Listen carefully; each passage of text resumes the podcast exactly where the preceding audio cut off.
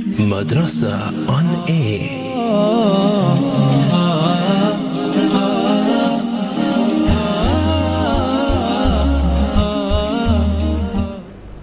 Assalamu alaikum wa rahmatullahi wa barakatuh and welcome yet to another episode of our program Madrasa on Air Developing Islam in Me. I'm your host Yasmina Peterson and I'm going to be in studio and in your company up until 4 o'clock this afternoon alongside special guest in studio none other than Sheikh Ebrahim Abrahams. Now before we head into the segment, you know I've told you several times, just a gentle reminder with regards to the workshop that is going to be taking place. That's going to be on the 11th of March inshallah at the Siddiqui Masjid. This time is going to be in Elsie's River. So we do urge you to bring a friend along and to come along as well and enjoy an innovative and interactive session with regards to the workshop that Sheikh Ebrahim Abrahams is going to be having. And if you have facilities regarding your computer or even your cell phone, then head on to our website www.vocfm.co.za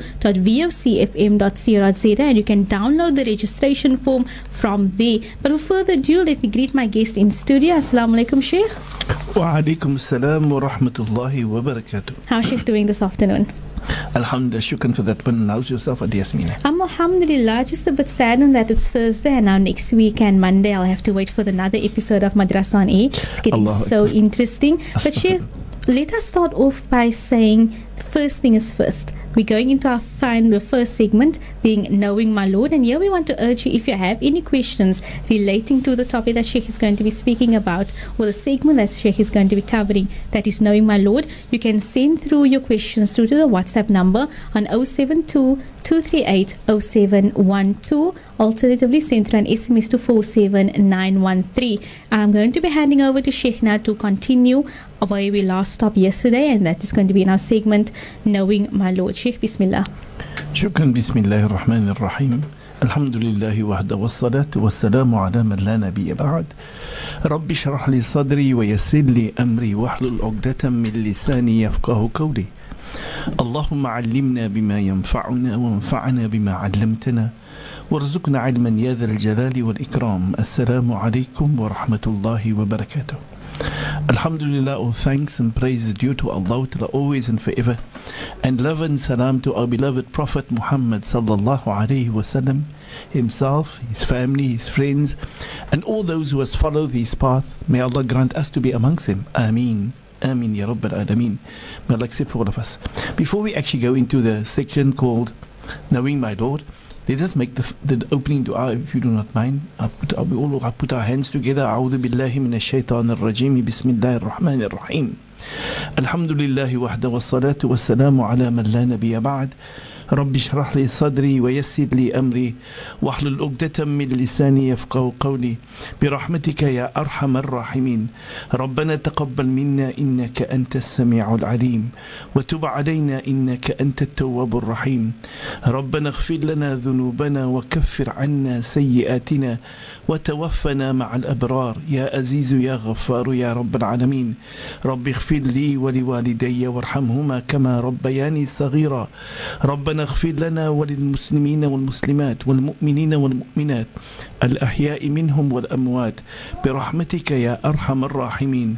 ربنا آتنا في الدنيا حسنة وفي الآخرة حسنة وقنا عذاب النار. وأدخلنا الجنة مع الأبرار. يا عزيز يا غفار يا رب العالمين. إن الله وملائكته يصلون على النبي. يا أيها الذين آمنوا صلوا عليه وسلموا تسليما.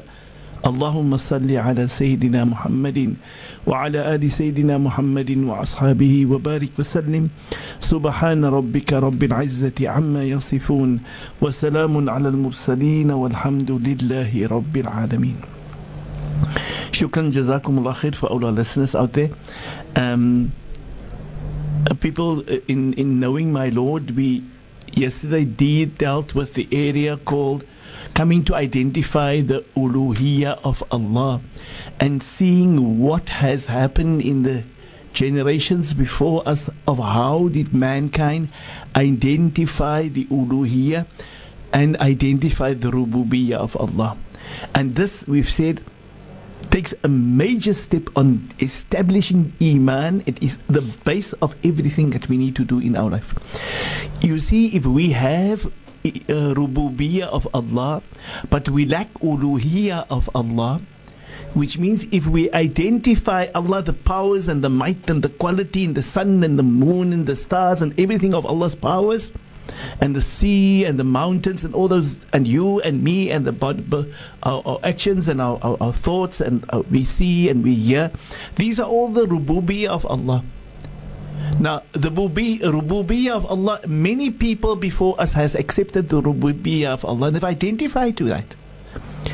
But Allah Ta'ala wants you and me to be able to develop from the rububiyyah to the uluhiyyah. And the uluhiyyah, as we've said, is simply the fact that you and I identify Allah as in His rububiyyah.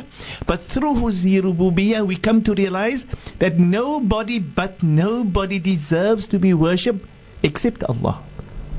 And we do that, we give unto Him. When He commands, we follow Him. When He instructs, we do so. When He advises, we take to His advice. When He prevents us, we abstain from those things. And this is worshipping something. You and I, as Muslim, our worship is for Allah and for Allah alone, and that is the most important and the most significant thing. If that is in place, we open the door for Islam for each and every one of us. Then the door opens up for Islam. What do I mean by open up the door for Islam?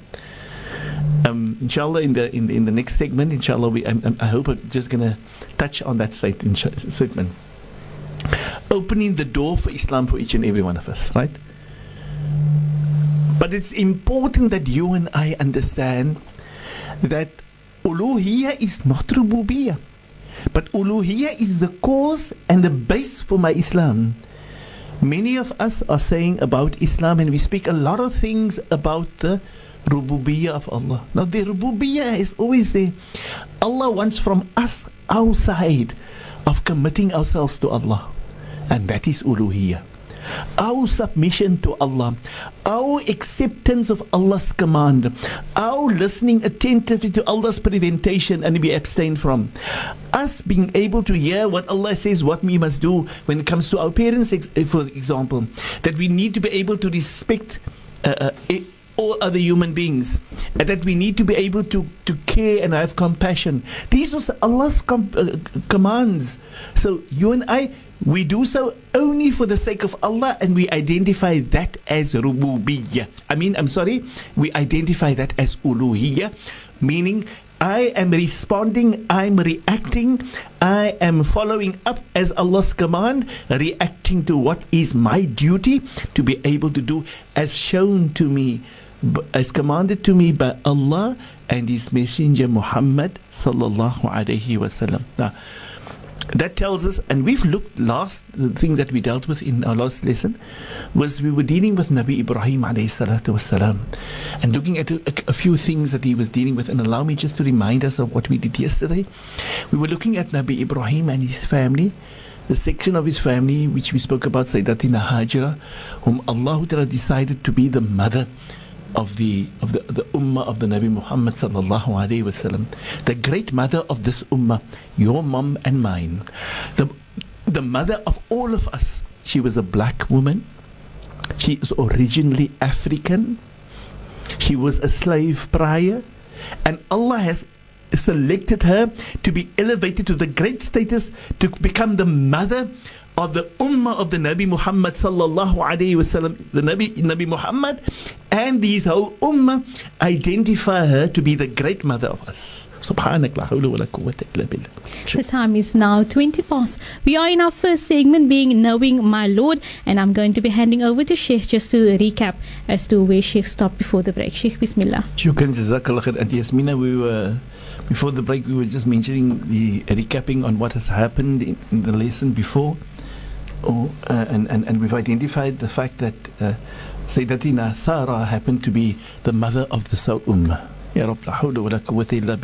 And we are absolutely proud to be the great, great, great grandchildren of this great Nabi, Nabi Ismail and his mother. Subhanallah. The wife was Sayyidina of Sayyidi uh, Nabi Ibrahim alayhi salatu wasalam. Um, we've seen how Allah has tested this family, Nabi Ibrahim himself, We've looked at the, some of the tests that Allah has put onto Nabi Ibrahim and his wife and his child. We, especially in the last lesson, spoke about what happened at the moment when Nabi Ibrahim came back to them to visit them and also to come and tell the son that I have seen in a dream that I slaughter you. And what has happened there and how Allah has selected the moment to be able to give unto Nabi Ibrahim a gift specifically for the fact that he, he and his son has adhered to Allah's call. Now, subhanak la hawla wa la quwwata illa billah. I, I just want to recap because uh, I think from uh, we ended at that moment there, and I want to just carry on there after the recap, if you don't mind. What then happened with Nabi Ibrahim? Remember, we said he was trying to slaughter his son. He found it difficult. He put the, the knife onto a rock, and it split the rock and, and, and then he went back to the, the, the, neck of his son and he pierced the, the, the knife onto it and unfortunately it wouldn't cut and again he did that to the rock and the rock uh, split again and this time his son said to him dad don't be afraid the father, the father is, is the child is thinking daddy is not doing his job properly because daddy is probably on his nerves or whatever and he tries to console his dad and to tell him daddy you're doing this for the sake of Allah carry it out I'm patient. I'm, I'll be there. Uh, uh, just, just, just do it. And, and please, Daddy. Now he, he was now trying to assist and help the dad, and Nabi Ibrahim then decided, okay, I'm going to put my all my effort in and to cut this to be a proper cut.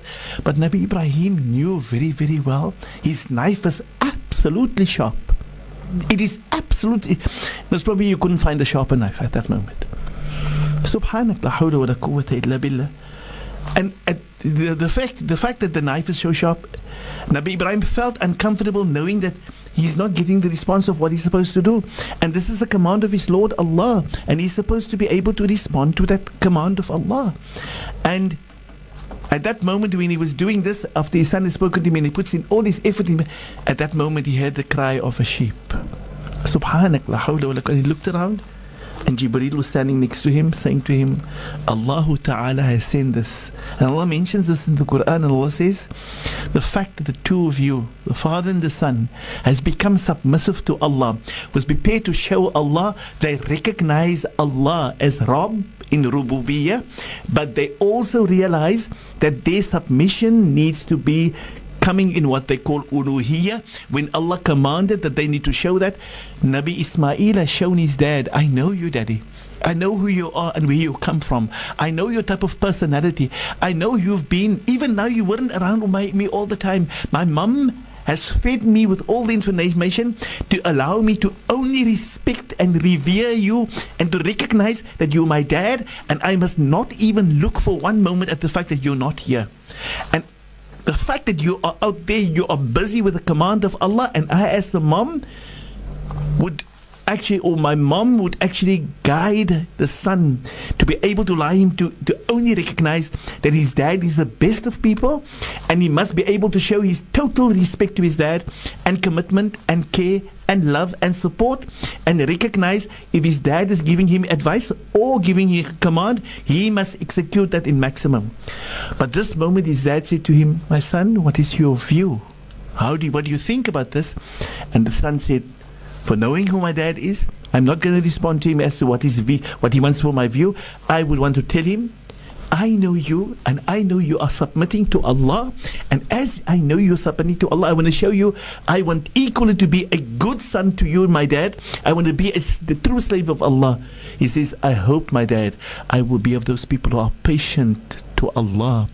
When the commands of Allah come, and when it's uncomfortable and unbearable, and Allah Ta'ala force me, Allah command me, Allah instruct me, Allah prevent me, I must have all the patience and ready to carry out my duty. Subhanak la hawla wa la quwwata illa billah.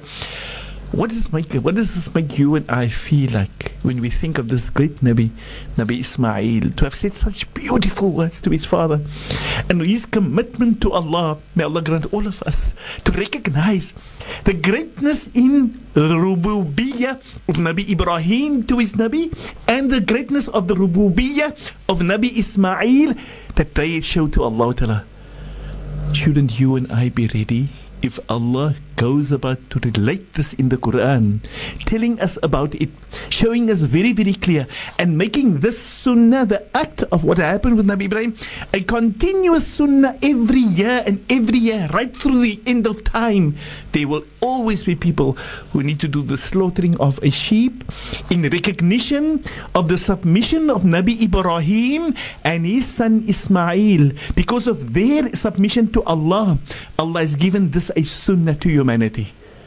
And Allah keeps the sunnah alive just to remind us it's all about rububiyyah, the honor that all of us needs to when Allah commands, we are ready to, to, to, to fulfill. May Allah make us Muslimin. May Allah grant us to be equal to our great father, Nabi Ibrahim, and his great son, Nabi Ismail, and their, their, their mother, the, the mother of Nabi Ismail, Sayyidatina Hajara, and so, so Sayyidina Isma, Sayyidatina Sarah. These were wonderful people. Allah selected them to be worthy of that status Allah has given them.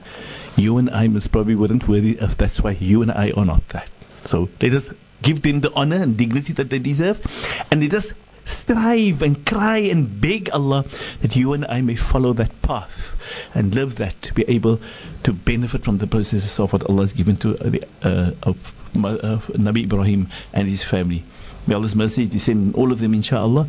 I think by that, there, there's quite a few other things that happens in the life of Nabi, uh, Nabi Ismail as well.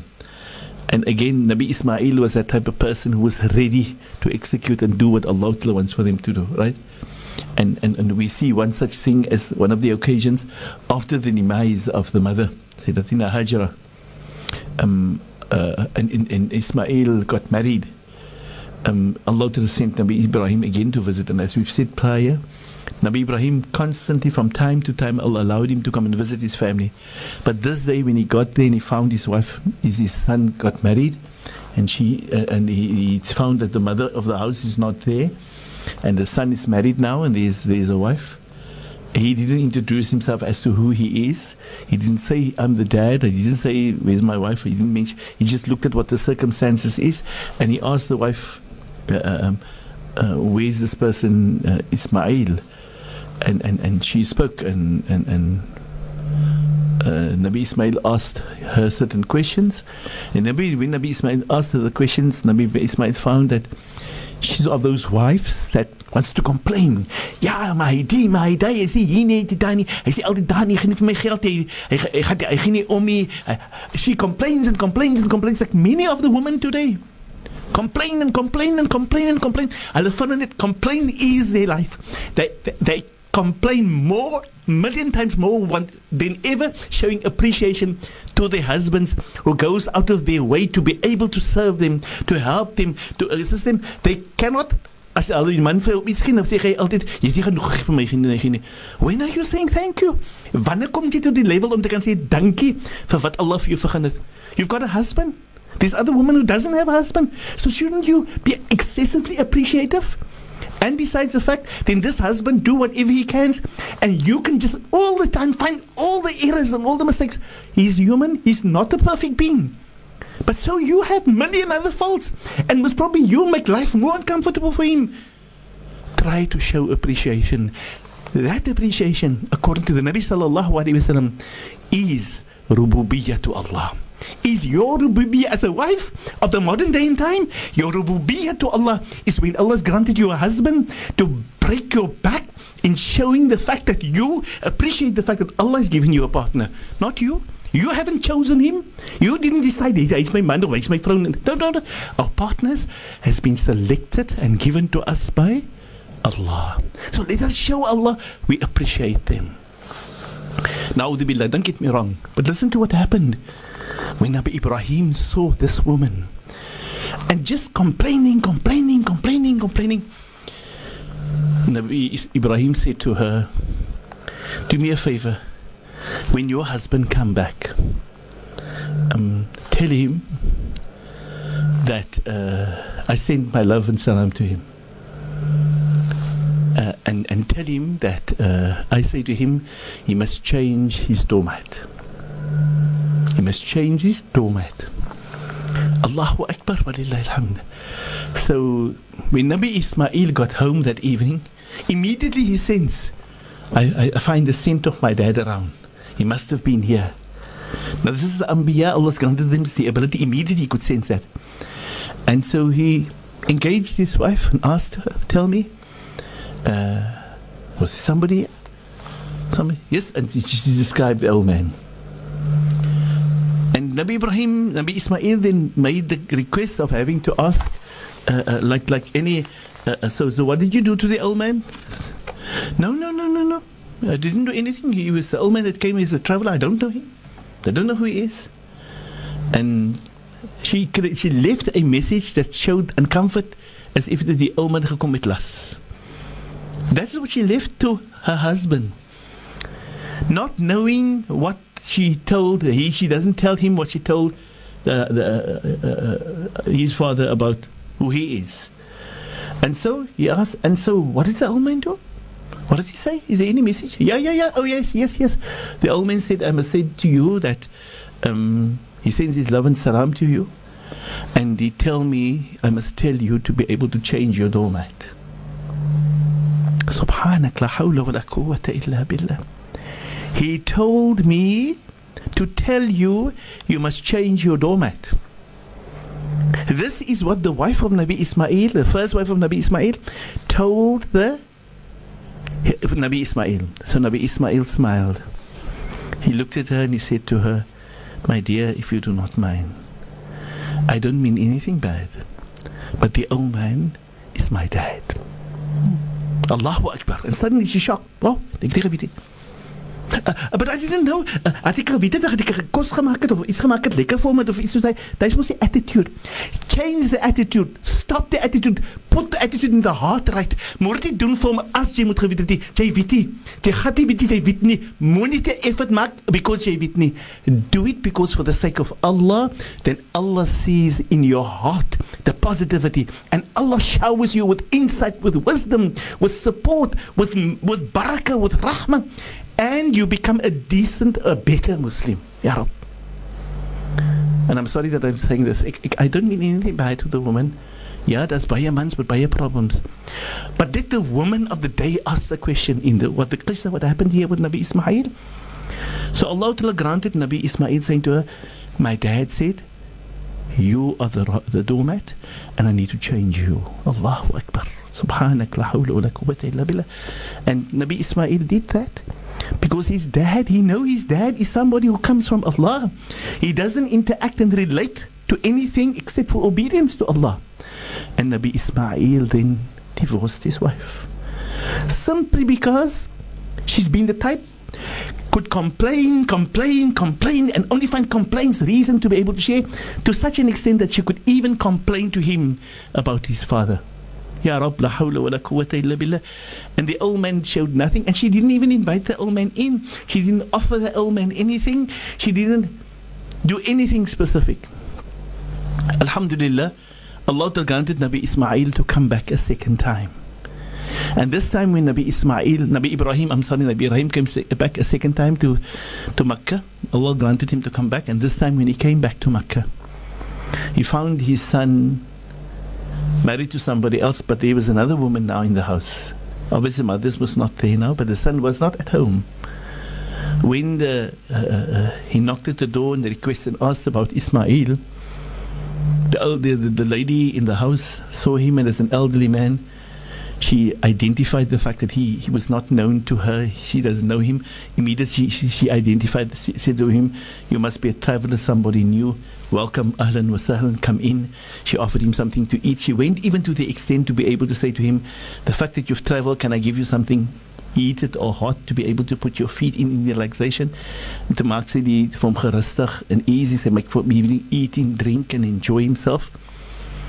And uh, she spoke, uh, and when, when Nabi Isma Ibrahim asked about Ismail, she spoke about the positivities and the wonder and the greatness and the glory of the son of this person and his commitment for Allah. Remember, we saw it in the, the, the just before this, how he was nurtured by his mom to be a true servant of Allah, and she only added to the beauty of that. And, and Nabi Ibrahim asked her, and, and how does he treat you? Allahu Akbar. She showed, she only expressed beauty and wonder and greatness. So het goed gepraat van haar man. Sy het al die nie dat sy sê gaan dinge op hom sit wat nie waar is nie. Maar sy het haar man al die waarheid gepraat van die beauty and the goodness of her husband. Ja Rabb. La hawla wa la quwwata illa billah. And it so happened that Nabi Ibrahim says to her, if you don't mind, I need to go. If your your husband comes home, Kiranti, my, my, my love and salam. She didn't even, Nabi Ibrahim didn't inform her he is the father. He didn't say that he was Nabi Ibrahim, I'm the father of Ismail. No, he did not. He didn't leave that message. He said to the wife, if you do not mind, if your husband come, grant him my love and salam. Convey that from my side. And tell him I say to him, he must keep to his doormat. He must not change it. Allahu Akbar walillahi. I'm absolutely sure we can understand. Why Nabi Ibrahim must be able to say to his son as a Nabi, as the one who comes with commands from what Allah says, says to his son, change your doormat at the one sense and the other one says do not change your doormat. Ya rab la hawla wa la quwwata illa billah. It's purely saying to us when we uh, get our children married we must be able to guide them into what is a beneficent process of what is success for our children in the future inshallah so nabi ibrahim came, nabi ismail sorry came later the evening came home and when he came home, he immediately sensed his father must have been around. And he engaged his wife again, like the first one. And he wanted to know, was he? Wat. And uh, um, this wife was ecstatic about the idea of the old man and, and, and who the old man is. And she loved the old man and what she did to the old man. And to friend Nabi, to friend Nabi Ismail, what did you do? And she went into excitement of more having to speak about the good of this old man and the old man this and the old man that until she said that, and he said, um, keep to your doormat, do not change it. And Nabi Ismail said, that doormat, my dear, that's you. My father has just told me to keep you, and that is my father. Subhanak la hawla wa la quwwata illa May Allah grant khair and barakah. And we come to see ru- Rububiyyah is identifying when we are submitting to Allah in everything that we do. Shukran so much for that. The voice of Sheikh Ebrahim Abrahams in our program Madrasa on Air Developing Islam. In me, I'm your host Yasmina Peterson. And if you have just tuned in, then Assalamu alaikum wa rahmatullahi wa barakatuh to you. And I hope that you're going to be having a pleasant stay. Now, we are going to be heading on to our second segment being I am a Muslim, what is expected of me. But before we head on to that, Sheikh, here's a message that came through. It's a question that came through via our WhatsApp question. And it's with regards to when Sheikh mentioned about Nabi Ismail that is about to slaughter his son for Allah. So Nabi Nabi Ibrahim that is about to slaughter his son for Allah. So why is it that this the sword was so sharp it would cut into the rock but it could not cut into the neck of, of his son? I think shukran for that person who asked the question. Jazakallah khair. I think it's a very pertinent question. Um, uh, it's only obvious, and I, I must admit, I, it slipped me to be able to give that. And allow me just to say here that uh, the reason why the, the, the knife did not cut the neck of the child is you remember what happened to Nabi Ibrahim when he was about to be thrown into the fire. And when he was about to be thrown into the fire, and Allah sent Jibreel, and Jibreel said to him, I'm prepared to help you, come do whatever. But uh, and Nabi Ibrahim said, Jibreel, I do not, I don't need your capacity, your strength, your ability, your power with all the malaika, I, malaika that you can bring to me. I don't need any of you. I now turn to Allah. I now turn to Allah. And when he said that, I now turn to Allah in submissiveness to Allah, and I trust my Lord is going to be there for me. When he did that, Allah Ta'ala said, Kuni barda wa salaman ala Ibrahim. O fire, be cool and bring contentment when Ibrahim land into you. Subhanallah. In this occasion, Nabi Ibrahim didn't say to the knife, I don't depend on anybody else. And Nabi Ibrahim was in, in total submission to Allah, and there was no malak coming around to be able to say to him this, that, and the other. But as a script, description of the Mufassirin of what happened when the malaika saw in the skies what is happening to Nabi Ibrahim and his son, and they are submitting to Allah, then they cried and called out to Allah and begging you, oh Allah, send your mercy, oh Allah, send your mercy to Ibrahim, send your mercy to Ibrahim and Ismail. They have submitted to your cause, they have shown rububiyyah to you, oh Allah. They were listening to your command, executing, and they were both ready to be able to see that they submit. So Allah said to the knife, Be blunt, be blunt on the throat of Ismail. Allahu Akbar. Subhanak la hawla wa la quwwata illa billah. So shukran for the questioner. And yes, unfortunately we need to go to the second segment. Yes, uh, shukran so much for everyone who participated in the program. Do note that you can send through your questions on 072-238-0712 where we're heading into our second segment being I'm a Muslim, what is expected of me. The SMS line is also available on the number 47913. That is 47913. Sheikh, here is just a few um, more that came through, and I think this is more comments than what it is questions. It comes from the number 1317 that is still in our segment Knowing My Lord. Assalamu alaikum. The, story, the Quran relates the story of the slaughter and mentions Nabi Ishaq, not Nabi Ismail. Sahih Bukhari relates the Nabi Ibrahim only met Nabi Ismail after he was married twice. That is a grown man. From which hadith book is Sheikh's version? Shukran. So I think maybe that in later on we'll definitely respond within this, inshallah. Shukran so much. I probably can respond if you do not mind. Yeah, sure, Sheikh, you can. Um, uh, it, it, it is not. Uh, uh, it's there's an error that the person have who actually says to us, according to Sahih Bukhari, it's it's Imam um, uh, Nabi Ishaq. No, no, no, it's not Nabi Ishaq.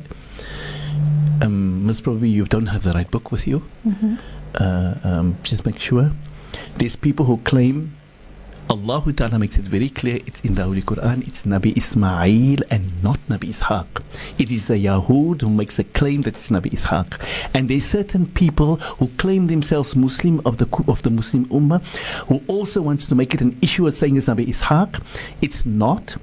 Allah Ta'ala, and the reason why the Yahud are claiming that it's Nabi Ishaq is because Nabi Ishaq is their prophet according to them, and they make an issue against, now say that in the Hajara, so they say she's a slave woman, and because she's a slave woman, this child is a slave child. And Nabi Ibrahim had an intimacy with his son on a continuous basis. And Nabi Ismail was the one who actually developed this Kaaba with his father whilst being a young boy. We haven't mentioned those things. There's a lot of other things. And so, yes, it is nobody else, only Nabi Ismail, whom Allah has given this honor to, and his mother, Sayyidatina Sayyidina Hajara. The son Isma, Ishaq was in, in was a, a, person younger than Nabi Ismail. He grew up in in in, in uh, uh, Palestine, in, in what we know today as Palestine. Um, and, and Allah Ta'ala has granted him to have other processes. Nabi, Isma, Isma, Nabi Ishaq was not slaughtered and did not receive that honor from Allah Ta'ala. That honor is only and sheerly unto Nabi Ismail. Shukran so much for that, Sheikh. Just before we um, conclude and go over to our second topic, here's another question that came through on our WhatsApp from the number 1942, Sheikh. It says, Assalamu alaikum, what a beautiful program, mashallah. Please, did Nabi Ismail have children? Yes, Nabi Ismail had children, and this is where your religion and my religion comes from. His children were the ones who actually had children, who had children, who had children, and out of that children came the, the, the family of Quraysh, and out of them came that great Nabi Muhammad sallallahu alaihi wasallam, the greatest person. So Nabi Ibra, Nabi Nabi Nabi Muhammad sallallahu alaihi wasallam is the great grandson of Nabi Ismail. Which is the son of Nabi Ibrahim. Subhanak la hawla wa la quwwata illa. Which means we, as the ummah of this Nabi, have a direct link to Nabi Ibrahim via his son Nabi Ismail via our Nabi Muhammad sallallahu alayhi wasallam. May Allah grant khair and barakah. And yes, uh, we don't have the luxury for now looking at the the names that there is, but inshallah we can probably give you the names that there has been of his sons, inshallah. Inshallah. Shukran so much for that, Sheikh, and shukran for everyone who participated. For now, we are going on to our second segment of our program, and that is I am a Muslim, what is expected of me. So I'm going to be uh, handing over to Sheikh Ebrahim, inshallah, to continue where we stopped last. Shukran for that one, Auntie Yasmina. Um, in, in our last session, uh, yesterday when we ended off the segment of I am a Muslim, so what is expected of me, we went on to the last aspect of the kalima shahada. And, and, and we looked into that kalima shahada and we looked at especially the role of the risala of the Nabi Muhammad sallallahu alaihi wasallam and specifically how we need to revere and honor this Nabi and recognize your strength and mine, your abilities, your submission to Allah and mine is only because we are Muslim, because that Nabi has put in his effort and his commitment and his dedication, and he's the cause why we are Muslim. So nobody can be Muslim, nobody will ever be Muslim unless and until we follow the path of that Nabi Muhammad. And most probably, I just need to add from, from my side here, after having said that, that was part of the things that we did yesterday. And, and, and I want to add the section that I, that I feel I want to end off on this kalima shahada is the issue of everyone, every one of us need to say this kalima shahada. This whole kalima shahada, and remember this kalima shahada consists of two testimonies in one, a double testimony in there, a shahadatan in the one statement. And this statement becomes our statement our kalima, our kalima shahada. But it has a double sense of the one time, the first time we actually testify to the uluhiyya of Allah saying, Oh Allah, I'm ready to accept the fact that I will worship you, identify you as that Lord worthy of being, being a slave of yours, and I'm going to be a slave, I'm going to submit myself to do what you say. Right? That is what we say when we do say this kalima shahada on the first testimony and the second testimony. And I claim, and I am going to be the person who followed this Prophet sallallahu alaihi wasallam to the T. See that if he guides me, I do it. If he directs me, I will go there. If he shows me or if he exposes me to the understanding, I will follow his and I do not take note of anything or anybody else everybody else will not be worthy of his status. He is the teacher for me, the only teacher. And if anybody else wants to teach me, he must teach me what he taught me. He, Muhammad sallallahu alaihi wasallam, what he taught us. That teacher must teach me that. And if he teaches me anything else, I will discard any of that teachings because it's, it's nonsensical, it is wastage, it is uncalled for, it's of no value. But if it comes from via Muhammad sallallahu alaihi wasallam, I will make it a a major important fact to be able to say that I understand it and I will live it in my life. So it's imperative for us to understand that this happened. But so this kalima shahada must be alive also. As we say the fact that it comes from Allah it needs to be alive on our tongues on a continuous basis. We need to live with this kalima. It needs to be alive in us. And this kalima is the reason why you and I are Muslim. Now yes some people become Muslim and they see the beauty in this kalima and they submit themselves to this kalima and they, they want to live this kalima in their total life. You and I need to ask Do we understand this kalima? Do we recognize the depth and the value and the quality of this kalima? And do you and I subscribe to this? Are we saying, I am submitting my total self to this kalima and living it as Allah wants it for me to live? May Allah grant us to be true Muslimin. It doesn't mean we cannot err. It doesn't mean we're not going to make faults and mistakes.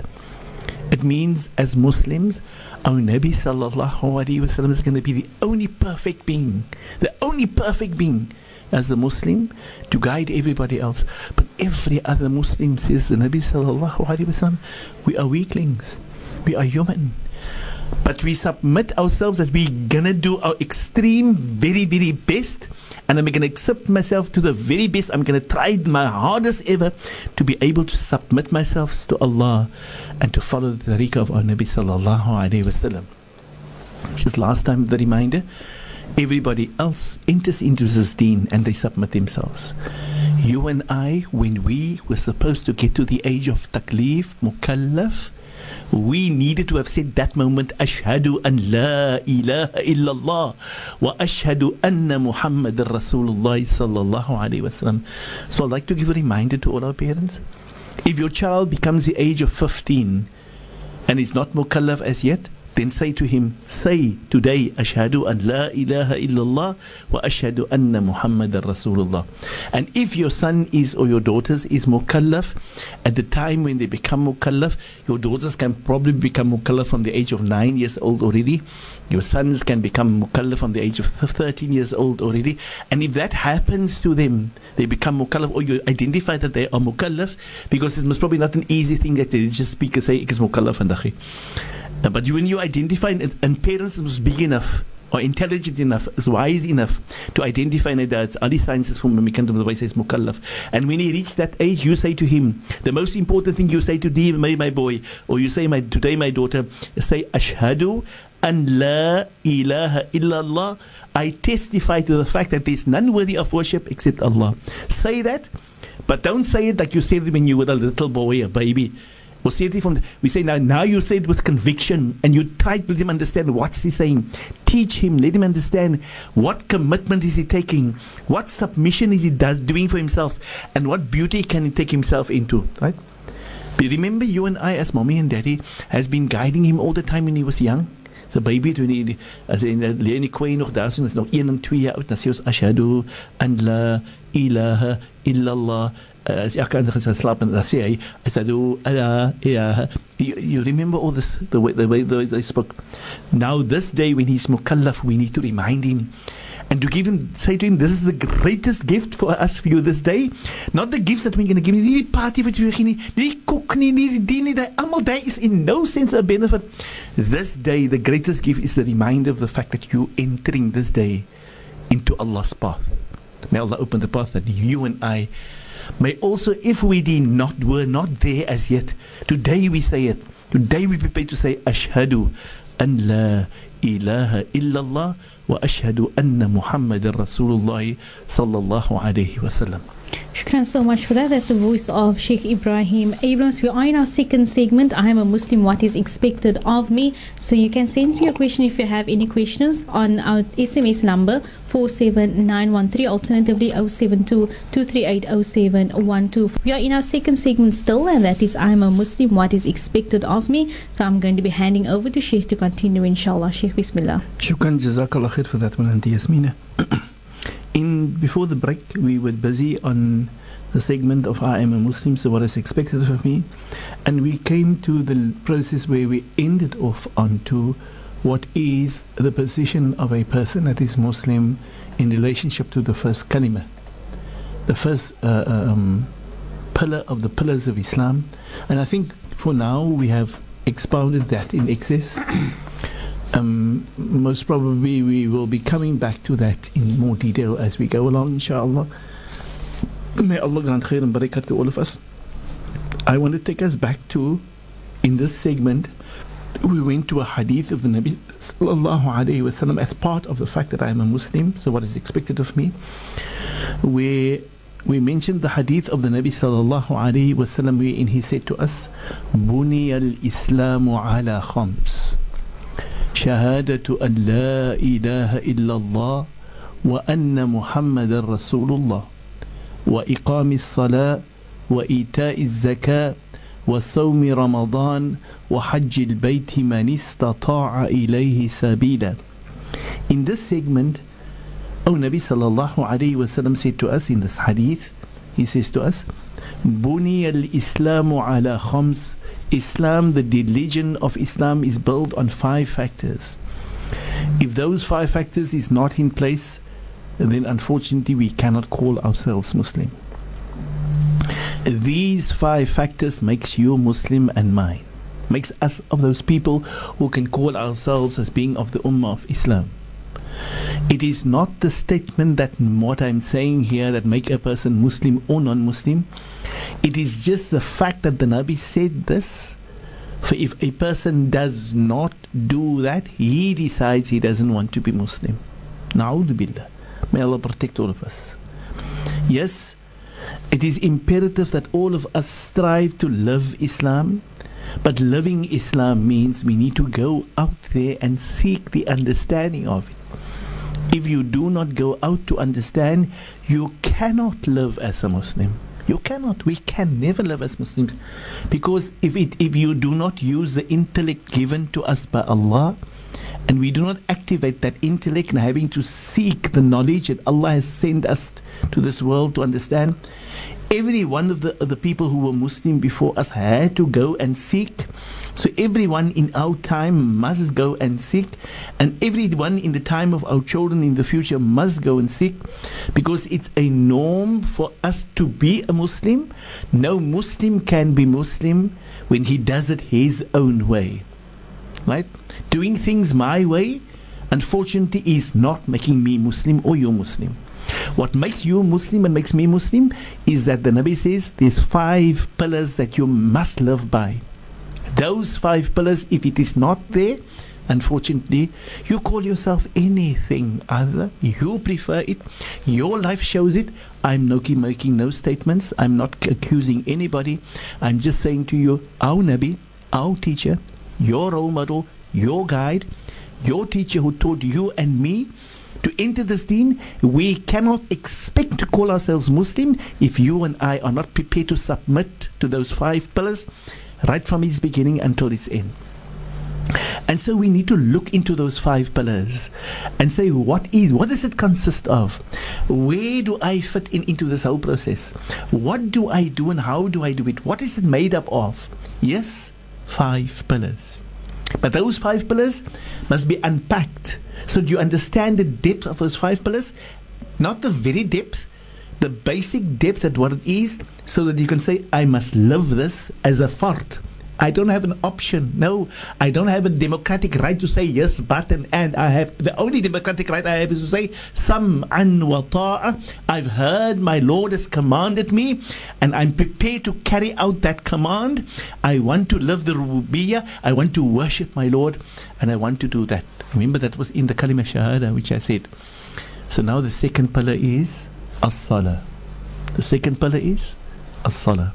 We're going to the second pillar. Remember, we said the Nabi says the first one is to recite the kalima shahada.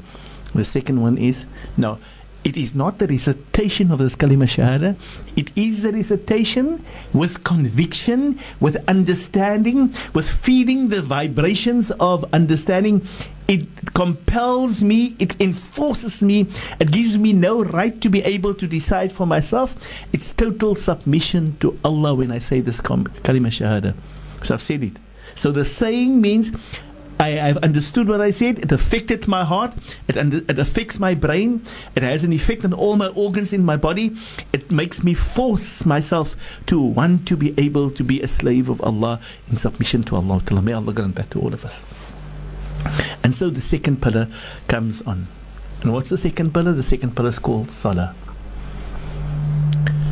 So one need to ask ourselves, what does the scholars say about Salah? What is it really? And you know what they say, what is Salah actually? In, in, in, in our, if we speak about Salah and was in front of what is Salah, we say Salah is um, prayer. Making Salah, sumbayang. Right? Or making namaz. That's what we say is the meaning of the word Salah. No. Listen to what the scholars say. The scholars of Deen, they say, and I don't say no because no, I, I reject that. Yes, it is translated into the word prayer or namaz or uh, uh, um, uh. It is translated into those terminologies. But this isn't what the scholars are saying. They say that salah is the relationship between man and Allah. The relationship between man and Allah. So I'm saying to you what the scholars are saying about this, this, this thing, Salah, so you and I may ask the question, my Salah, is my Salah that I'm doing, is it truly a relationship? Is it a relationship between me and my Lord Allah? Am I having an intimacy with Allah? Am I enjoying the moments? Wat gebeur baie in die tyd van ons lewe vandag, ons eh, ons development vandag het gegaan na die situasie waar ons sê you must give quality time to your children. You must give quality time to your family. Right? This is the way we speak. Ons praat ons van ek weet ons almal quality time. En dan maak hulle 'n groot issue ja, maar die kind het nie quality time gekry van die bia nie, mamma nie.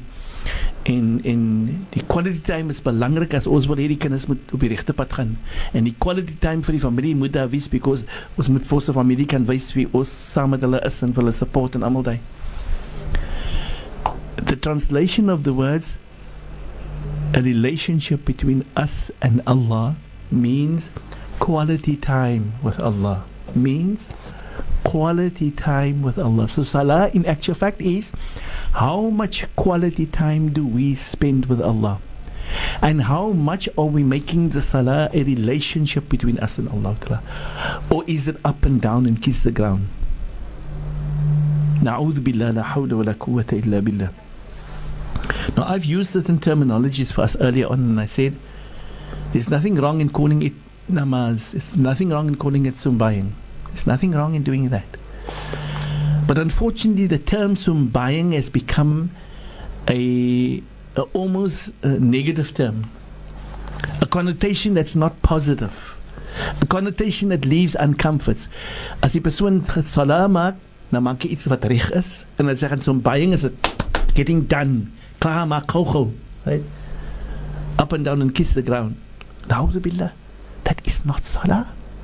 That is not salah. Now, when I say that is not salah, must probably make a groot statement. And you can probably ask the question, who gives you the right to say this? But let's listen, remember, ek kan nie goed sê wat ek wil hê. I cannot say what I want. I want to be really take you to the moment, you and me, to the moment in the life of the Nabi sallallahu alayhi wasallam, where once the Nabi sallallahu alayhi wasallam was sitting with the Sahaba radiallahu anhum in the khalqa, and as he sat in the khalqa with them and he was trying to guide them for something, a person came into the company of his. And as this person came in, he entered into the masjid, and Nabi sallallahu alayhi wasallam was sitting in the masjid, and they were sitting all around the Nabi sallallahu alayhi wasallam, and this person entered and went to the side and made two raka'at salah. And after his two raka'at salah, he came and joined the crowd and said and said to Nabi sallallahu alayhi wasallam, alaikum, and the Nabi sallallahu alayhi wasallam greeted him back. After this, we will carry on with the hadith. Yes, definitely. Shukran so much. We were in our second part of the program. That was I'm a Muslim, what is expected of me. The time is now 22 minutes past the hour of 3, and we should be moving on to leadership in Islam and its progression. But just before we move on to that, Sheikh, here is a few messages that came through from our SMS line. That is from the number 4514. It says, Salam, Sheikh. Uh, please explain Mukalla for the male point of view. There is so many single mothers that don't know when the child is so. Shukr. Shukran jazakallah khair. Um, and Yasmina, shukran for that question. But allow me to just to end with, I was busy with the hadith. I just want to end to a certain portion of the hadith. I can carry on the greater part. When this Sahabi, as we said of this person, who when the Nabi sat in the halqa at the masjid, and a person came in and made salah, sunnah salah. When this person came in and made his sunnah salah, and he was completed with salah, he came to the group of the Nabi sallallahu alaihi wasallam. He joined in. He greeted the Nabi sallallahu alaihi wasallam. Responded back to him by saying, "Wa alaikum salam wa rahmah." Wa barakatuh. And as the Nabi said this, the Nabi responded, carrying on by saying to him, "Irji' fasalli fa innaka lam tusalli." He said to him, "Go back and perform your salah over, for what you did was not salah." I hear the echo of the Nabi saying these words to you and me in the modern day and time. So I'm going to end there with the hadith. That's, the hadith is not completed. I'm coming back inshallah tomorrow with that part of the hadith because we need to go to the other segment and the questions that is on the air, this part of the of the that that has been asked here.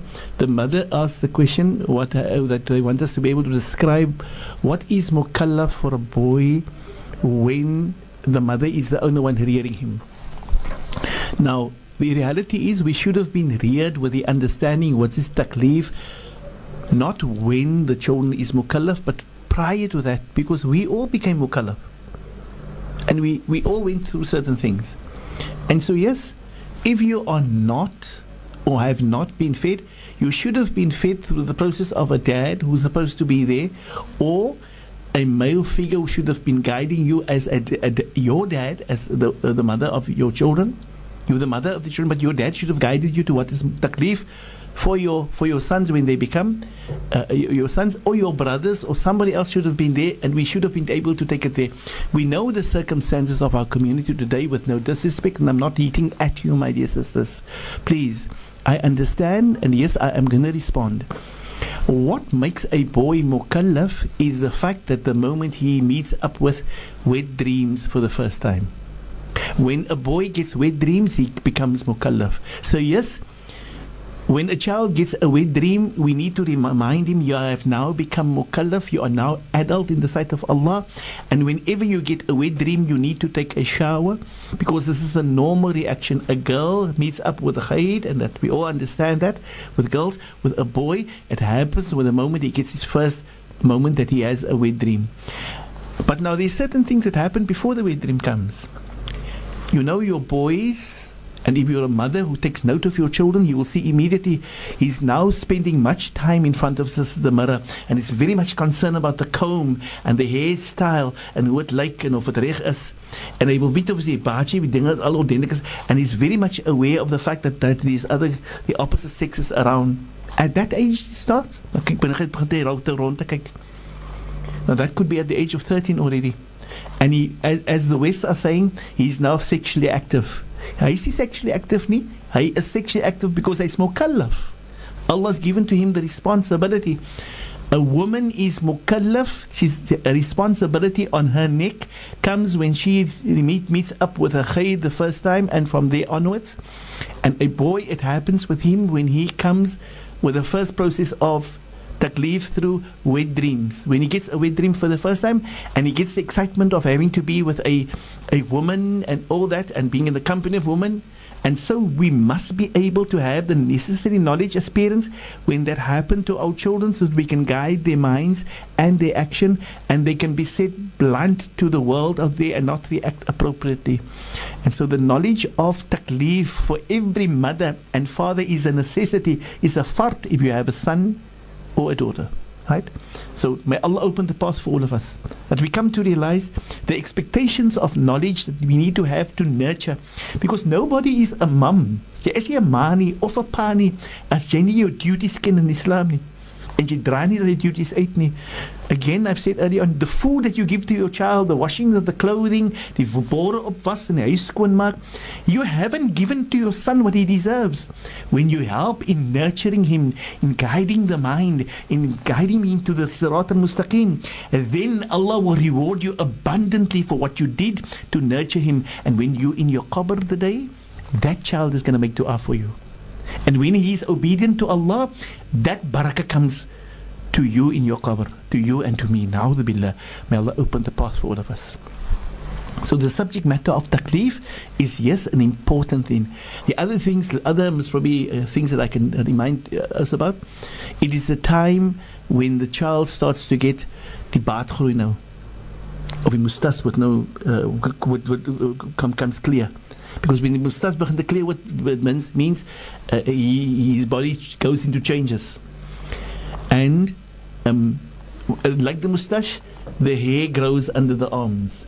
The hair grows under the, uh, under private parts, right? And so hy moet geleer word hoe om homself skoon te maak. So almal days norm they, and they all go together and it's part of the educational process of developing our sons to become men tomorrow. May Allah open the path for all of us inshallah. Shukran so much for that, Sheikh. Uh, just on that note, with regards to what Sheikh was mentioning, there's another message that came through from the number 217 and it says, Ya Assalam, Sheikh. Is there a difference of mukallaf and baligh? The word mukallaf and the word baligh is exactly the same. You are baligh, responsible, um, when you are mukallaf. You're only mukallaf when you are baligh and you're only baligh when you're mukallaf. Okay, shukran That's so two different that. terms for the same thing. Shukran so much for that. We're heading into our last segment, and that is leadership in Islam and its progression. And Sheikh is going to be continuing where Sheikh stopped yesterday, inshallah. Sheikh, Bismillah. Jazakumullah khair. Thanks very, much with that one, Auntie Yasmina. Um, in yesterday's segment on the last part of uh, leadership in Islam, we went to a new topic. We went to the topic called, the subject called communication. And, and we tried to be able to just understand it is something that comes from Allah. Communication is not a Western thing. The West has used it. The, the West is making a use of it. The West, the West put the effort into realizing how important it is. But it comes from Allah in the Holy Quran, and Allah reminds us, and Allah shows us through many ayat in the Quran, the importance of communication and what goes in it and how it should be unfolded or unpacked in our lives. The West are taking it to what they call the, the, the, the world of business. Uh, um, where, where, they in the businesses they, they make sure that communication is a true development and so that it can benefit the business. What will it do to the life of man if it is brought into the life of the Muslim? It's been is a lesson from Allah and his Nabi Muhammad sallallahu alaihi wasallam. It comes very clear through there, and it's a necessity that we, the Muslim ummah, through the need for leadership and through the need for development and growth, and that we recognize we are not there where we're supposed to be in Islam. We lack so much. We are in um, more darkness. All of us are in more darkness than light. We need to start to realize what is the things that we lack in, and we should be striving to get out of the dark into the light. We are all on the Sirat al Mustaqim, but we, we, we allow ourselves to have gone there. I'm not saying to insult, I'm not saying to ridicule. I'm saying this because if we cannot identify this, we're going to remain there where we've been. Most probably, we're going to go back whilst the world is moving forward. But if we want to be Muslim, as Islam has shown us, we're supposed to be the leaders of the world. We're supposed to be the advice to the world. We're supposed to be those who teach and show others what Islam is. This issue of communication comes from Allah. If it, come, it, if it comes from Allah, is it Islam? It is in part of the true Islam. And you and I should realize it's a necessity, it's a fard that we need to go and study the subject of communication so that the subject becomes a reality, meaningful, and that we can grow with it. Subhanak wa billah. And so in this subject, we dealt with the fact that Allah mentions in the Holy Quran, we mentioned the Surah, Surah Ar-Rahman, where Allah speaks to us in Surah verse number 4, and Allah says, Allamahul Bayan. That He, Allah, the Lord, the Rahman, He created this creation. خلق الإنسان الرحمن علمه الرحمن خلق الإنسان علمه البيان. He created the mankind and gave him the skill of communication. Taught him what is the skills and the subject matter and what is the details that needs to be in the process of communication. Subhanak la hawla wa la quwwata illa billah. So does Allah mention things in the Quran superficially, hypothetically? Does Allah mention things in the Quran by the way? Or just to say it because Allah will it say? Subhanak la hawla wa la quwwata illa billah. If it's not imperative, if it's not a necessity, it's not important, it would not be mentioned. Only because it's that important, Allah sees the need to remind us in this Quran so that you and I can become Muslim to the extent of realizing how important it is that you and I needs to develop in this world, right? So part of the development, part of that leadership is to come to recognize communication in Islam is a necessity. So what does it entail? What does it consist of? the means of communication, we said, Allah mentioned to us in one of the places in the Holy Quran, and Allah says to us, أعوذ بالله من الشيطان الرجيم بسم الله الرحمن الرحيم يا أيها الذين آمنوا and Allah addresses the person who believes O you people who believe اتقوا الله be conscious of your Lord Allah وقولوا قولا سديدا see that you apply sound communication Wakul, please see whenever you communicate, whenever you leave a message, whenever you interact with others, that you leave about sound communication. And the word sound here doesn't mean sound in the stem but was warning. It's sound in perfect and good and righteous communication. We said something that's explicit, to the point, exact, exact, but also enhancing a, the side of letting people feel good when you when you share your message with them. Ya. May Allah grant khair and barakah to all of us. That we recognize that sound communication is an imperative part, it's a fard, a necessity every Muslim must develop with. We must recognize I don't have it, it's not within me, I haven't developed with it. Now, some people, as we said, they deal with it in their businesses, right? That they call the corporate world. They apply it in the corporate world, but when they come home, they don't apply it no more. Yes, they've taken it from Allah and His Rasul and they've applied it there and they develop it further for them so that they can see it b- b- best grows for them, right? But do you know that our ulama writes on the subject? Do you know that the that our Nabi sallallahu alaihi wasallam is the base and the guide thereof? Do you know the ayat of Allah on the subject? Subhanak la hawla. Allah says, "Waqulu kawlan sadida." Then Allah makes a statement as if in my words this is what I might interpret as if Allah said those two verse those two statements at the beginning of the ayah when Allah says Ya ayyuhalladhina amanu O you people who believe when Allah addresses us and Allah speaks to us and Allah speaks to every one of us Allah says ittaqullah be conscious of Allah. Be conscious of Allah وَقُولُوا قَوْلًا سَدِيدًا and see that you apply sound communication. The two, sub, the two matters, the one is consciousness of Allah and sound communication is something that needs to be blended with one another. It must be blended, it must be part of a formula collective to one another. These two things is a necessity of life to make life meaningful and successful. What would say Allah Ta'ala? Allah makes a statement. Allah has first made the, the, the, the, the Allah's first given the command, which you and I need to be able to say, are we there or are we not there?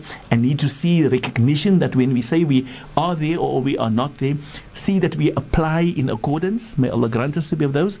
Allah Ta'ala says, يُصْلِحْ لَكُمْ أَعْمَالَكُمْ Now, this word يُصْلِحْ لَكُمْ أَعْمَالَكُمْ, its the translation is your deeds will become righteous. Your deeds will become righteous. righteous. But let me interpret dit vir ons Kaapse mense soos ons Kaapse mense praat. Ons taal, ons verstaan ons ons taal en dan kry jy sommer die deep meaning as ons ons taal praat. Wie wat sê Allah, hulle sê dinge gaan regkom. Dinge gaan regkom. Hoe baie sê ons sê ek wil net hê dinge moet regkom is so demakata my lewe my goed is my dinge se daar's so baie dinge se daarin. Allah sê yuslih lakum a'malakum. As jy wil hê dinge moet regkom twee dinge is uiters belangrik. It's the base of it. The two things is one that you see that you are conscious of Allah and secondly that you apply sound communication. Allahu akbar and Allah says, and only if you have those two things there, if you have many things that's positive besides that, yes, it could add positivity.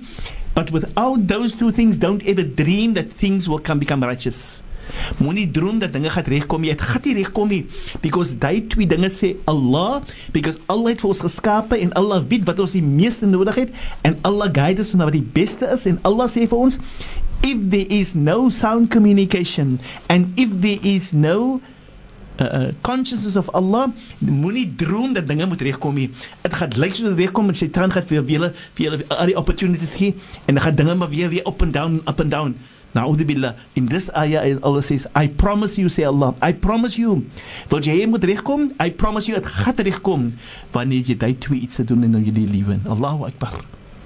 How important is con- how important is sound communication? How important is it that you and I apply or understand the sense of what the importance is for communication? And if we think of leadership, we see the need to be able to bring positivity in our leadership. And it obviously says to us as dinge nie gaan regkom nie, gaan kan daar positivity wees. So corruption, destruction, distorted, demakka, demakata goedes will be common elke dag in ons lewe because ons apply nie consciousness van Allah nie en ons apply nie sound communication nie. So yes, the understanding of the word uh, uh, communication is broad but there's a specific part that Allah says, kawlan sadid. And kawlan sadid means to choose your form and be so explicitly good and appreciative and caring and compassionate in the way you bring over your message, right? And not to break down and not to say yama and not to be able to blame everybody else. In communication, in sound communication, one comes to realize that I need to listen to myself. I need to think before I speak, and I need to be able to look at what do I do when I leave the message on other people. Not ask them what wat doen ander nie. In sound communication is all about wat doen ek wanneer ek 'n boodskap gee.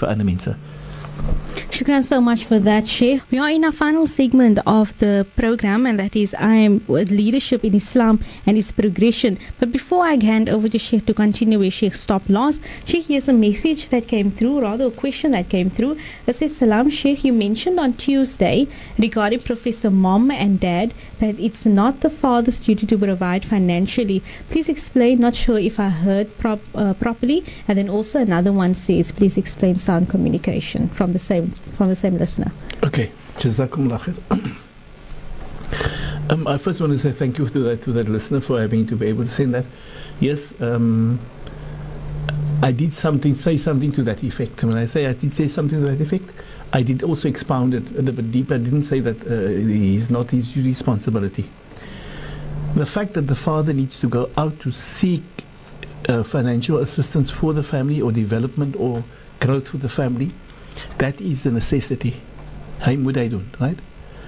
En het moet het moet gedoen word deur hom and Allah didn't put that responsibility on the mom, right? So no mom is supposed to go out to seek because the responsibility for a mom to be able to be a person who is a mother is greater than all the work out there. It's a heavy load, it's a major load, and it's a very revered load in the sight of Allah and she will be rewarded great rewards. Die fact that sy 27 aan haar familie gespend het So if she is a woman that's been at house, at her home, at rearing the family and guiding her family along and guiding them away and being supportive and giving them all the love and care and uh, nurturing them to be on the right righteous path, if she's done that to her family, then the reward by Allah is a billion times greater than the greatest female professor who earns billions, billions of times greater than that by Allah. If you can understand. Because today in the female world, it's all about verdien, verdien, baie geld verdien. En ek it's a responsibility. Die responsibility is op die man, hy moet gaan om te gaan. But if the wife is at home, a mother, her first job, she sees that as the most important job, and her job is to be the real mother of this family, and puts in 99% of her effort into that job, Allah grants her great, great rewards for herself, her life, her dunya and her akhirah. Allahu Akbar, la hawla wa la quwwata illa billah. And so yes, the major responsibility of the father is not the understanding hy moet geld inbring nie. Now what I meant when I said those because we live in a day to day waar die meeste van die vrouens maak 'n issue van die lewe. Hy verdien nie geld nie, hy werk nie, hy dit nie. As hy nie geld het nie. Nabi Ibrahim het nie geld gehad nie. He left his home. He left his family in Mecca. Hy het eens geld agtergelos, het gesal gesê moet gaan. En sy het gesê, "Waar is die geld? Het die geld mos agtergelos. Wat is ons kos?" She didn't say that. Their life is a lesson to us that a woman must not be able to understand that the job van die man is hy moet geld inbring. No. His job is to nurture his family. His job is to see that he is the father, that he is the sultan in the house, and his wife give him all the support, and she guides him and let him say, maak die liewe vir hom so oncomfortable. Was die geld, was die geld, was die geld, was die geld, was die geld. En as hy nie geld is, dan wil sy die talak hê, dan wil sy wil sy die she that is not Islam. You are very very far from Islam as a woman then. So That is what I'm referring to. Don't dream dat die man se job as hy moet die geld kry nie. Hoe wat sê Allah Taala? Allah sê vir ons, wanneer dit kom na risiko, you the woman, it's not your duty to get the risiko. Dis nie jou man se duty om die risiko te nie. Hy moet uitgaan om risiko te gaan soek. Hy moet gaan en as Allah Taala vir jou 'n minste, dan moet jy as jy vrou wees, extremely dankbaar wees. Allah het in steede gestuur. Die Nabi sallallahu alayhi wasallam, die beste van mense creation, sy vrou sê vir ons There was times for 3 months long, 3 maande, so sy sê die maand het begin en die maand gesak. My man weer 'n nuwe man gehoord. Hy het weer gesak. Derde keer 'n nuwe man gehoord. Weer gesak in 'n hele period for 3 months long. No fire burnt in the house of Muhammad sallallahu alayhi wasallam to be able to feed his families. Wat wie vir ons sê, "Was die geld? Wat die nabi wat ons het, die nabi nie ons geld gegee nie." That subhanak la hawla wa la. That wasn't the responsibility. The Nabi's duty was to nurture the ummah, to nurture you and me. So every father has the responsibility to be the sultan of the family. And the duty of the wife is not to make the life uncomfortable and unbearable or use that as an issue to be able to say, "Verdien nie geld nie." As sy verdien minder, she must appreciate. Sy moet dankbaar wees solank soos hy gehoorsaam is vir Allah. Moet sy haar be, uh, she must break, uh, break, break her back for the sake of Allah to be able to serve that husband as long as he's obedient to Allah. As hy uitgaan om te gaan soek, ek praat nie van die man wat nie gaan soek nie. Hy's Mr. Willie Week nie. As hy Mr. Willie Week is nie, as hy Mr. Willie Week, dan kan sy vrou die reg kry om te gaan word because hy Willie Weekie En as hy nie wil weet nie, dan moet hy maar eh, because die die norm is no man supposed to say ja, ek kan nie 'n ander job doen nie. Daar's 'n 100,000 jobs wat jy kan doen en 'n ander 100,000 wat jy nie kan doen nie. So you must see, Jamie sê ek kan net een job doen nie en niks anders nie. Whatever jy kan doen om iets te verdien, mag Allah gee en baraka gee, right? And you don't you don't want to have a PhD degree to earn money? Because some people who has a PhD degrees verdien nie geld nie. And some people who don't have any degrees duisende. So Allah ene we believe Allah says narzuqukum wa iyyahum. We give rizq to you as parents and to your children. And on the other wa nahnu narzuquhum wa iyyakum we give rizq to them your children and we see to your rizq. Allah sees the rizq. So whatever Allah trusts ons, my words was to say, when it comes to the husband, let us not believe the husband must be the breadwinner in breadwinning. Wanneer kom hy moet geld geld geld en geld inbring nie. En dan kan die vrou die geld mos en mos en mos en mos. Dis nie islam nie right? Don't get me wrong i'm not here to be able to think in either things remember our duty is in islam to mention the positive and the negative I'm not here to want to fight anybody. Na'udhu uh, Like I said this and I want to repeat this and I will repeat it over and over. I love, love everybody. But please do yourself the favor. If you are Muslim, go to the Quran and see if this Quran speaks about the positivities only, it speaks about the positivities and the negativities. Because only when you recognize your negativities, when you can admit to that, there's space for you to grow. There's space for you to develop. There's space for you to be a benefit for you, for yourself and for others. But if not, if you cannot see the negativities, if you can admit to the negativities, growth is not possible. We are in our final few minutes of the program as well as our last segment, and that is leadership in Islam and its progression. So I'm going to be heading over to Sheikh to continue, inshallah. Bismillah, Sheikh. Shukran jazakallah. Um, that was the last questions that we have answered. Yes, Sheikh. There is no other questions Shukran, coming through at the moment. So yes, Alhamdulillah. Uh, um, I want to just say again to our, our people out there, thank you very very much to your questions that you've asked, and and and yes, it's irrelevant. We understand. We are not here fighting anybody. We want to say to understand. My job and duty is not to be able to insult anybody, and I am not trying to give anybody a negative answer or negatively respond to or give a negative impression about certain sexes or things like that. No. Our duty is to understand madrasa is where you are taught the positive and the negative. and you cannot under- we cannot understand the positive unless we identify the negative. As human we are bound to err so quick and we so quickly fall into negativity and negativity becomes so quick to us. If we are not reminded or uh, if we are not shown we cannot identify it we almost live in it and we do it normally and we love it as common, forgetting it's a necessity that we need to be able to remind. Listen to the words of the Nabi sallallahu alaihi wasallam, wherein he says to us, "Man ra'a minkum munkaran falyughayyirhu." If any one of you as a Muslim any see anytime see any wrong, then bringing change to that is a necessity. So how do you bring change? If you don't open your mouth and you don't speak about it, can we bring change? We might never know that we're doing wrong things. So we are not here to be able to speak ill. But we are speaking about the negativities as a reminder of want to say that is negative. Let me recognize that negativity. So when anything happens in life, I move to the positivity, right? But we cannot only just put the positive on the table and not see the negative because we so quickly fall into the negative. Shaitan, if we are not going to put the negativities on the table, unfortunately, Shaitan is going to offer our children and our family all the negativities and they're not going to know what is negative but they're going to live it. Na'udhu billah, may Allah protect, right? So, yes, this is unfortunately how the life is, and Allah Ta'ala uses the Quran telling us as the positive and the negative. Whenever Allah mentions Jannah, Allah makes sure that Allah Ta'ala has spoken about Jahannam. Whenever Allah Ta'ala mentions Jahannam, Allah makes sure that Allah Ta'ala speaks about Jannah. When Allah ever Allah speaks about the uh, disobedient people, Allah makes sure that Allah speaks about the, the, the, the obedient people. Whenever Allah Ta'ala shows people who's been off the path, Allah guides us to those people who is on the path. Whenever our Nabi sallallahu alaihi wasallam spoken about negativities, he makes sure that he speaks to us about positivities. Whenever our Nabi sallallahu alaihi wasallam has shown us a, a positive quality, he shows us also the negative quality. This is Islam. This is the educational process that needs to happen in Islam.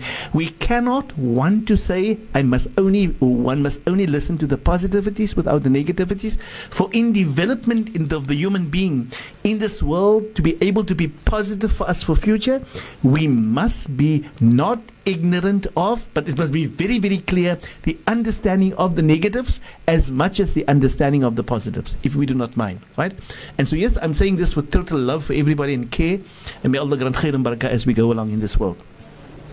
We're on the issue of communication, and we've spoken to us about the ayah of Allah Ta'ala, where Allah Ta'ala says, وَقُولُوا قَوْلًا سَدِيدًا And we said, Allah Ta'ala says to us, يُصْلِحْ لَكُمْ أَعْمَالَكُمْ The first statement that Allah Ta'ala makes in that verse, Allah says, things will become righteous. Die Afrikaans daarvan is, dinge gaan regkom.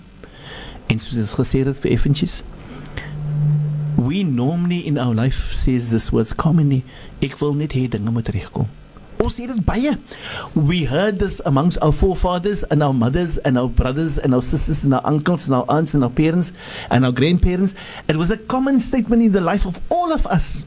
We all hear them saying, and most probably we also say at times, ek wil net hê dinge moet regkom. It's so common. It's it's part of our life. Nou Allah tel gee die antwoord in diverse. Allah says, dinge gaan regkom. Promise vir julle dinge gaan regkom. Julle moet sorg dat hy twee dinge in julle lewe is. Die eerste een is consciousness of Allah. The second one is sound communication. And then the other thing that happens is Allah Ta'ala carries on in this verse. And it was probably, uh, I think there was one of the people who asked the question about sound communication. What does it Yes. consist of? Yes, what does it mean, Sheikh? What does it mean? I need to say to our listeners, this word sound communication is as we go along, we'll be able to deal with so much. And so it is not a, something that you can take. Communication is that means that I communicate with you. Simple. Very, very straightforward. Right? Ali, Ali iets wat ek doen wat ek 'n boodskap vir jou gee en jy boodskap vir my, dis communication. Right? Um uh, uh, uh, and it, it's been done in what we call a mutual format. Communication, some, I tell you something and you tell me something back. Now, it could be simply the way I pull my face could be communication with you. And you have a feeling with that. And so our Nabi sallallahu alayhi wa says to us, part of positive communication is to put a smile on your face. When you put, a smile on your face, you make other people feel good. So it's your positive communication that you give, make other people feel good. And so they feel good. You make them feel good. They feel positive, or they feel good about you, and they in turn make du'a and give a response back to you by having another smile on their face. So if you want to let the world smile at you, smile at them. If you want to see positive come from the world, you po- you feed the world with positivity. Um, just realizing as we want to go on into this program, die einde. Uh, we've reached to the moment where we need to make dua, reminding you of our excursions that's coming down and our, our, our uh, workshops that's coming. And don't forget about that. Um, uh, let us make the final dua. Recite Surah Al-Asr together. أعوذ بالله من الشيطان الرجيم بسم الله الرحمن الرحيم والعصر إن الإنسان لفي حسر إلا الذين آمنوا وعملوا الصالحات وتواصوا بالحق وتواصوا بالصبر وصلى الله على سيدنا ومولانا محمد وعلى آله وأصحابه وبارك وسلم سبحانك اللهم وبحمدك نشهد أن لا إله إلا أنت نستغفرك ونتوب إليك والحمد لله رب العالمين Alhamdulillah Rabbil Alameen. Sheikh Shukran so much. Very informative program. It's 4 o'clock on the dot from myself, Yasmina Peterson. We bid you Assalamu alaikum wa rahmatullahi wa barakatuh. وعليكم السلام ورحمة الله وبركاته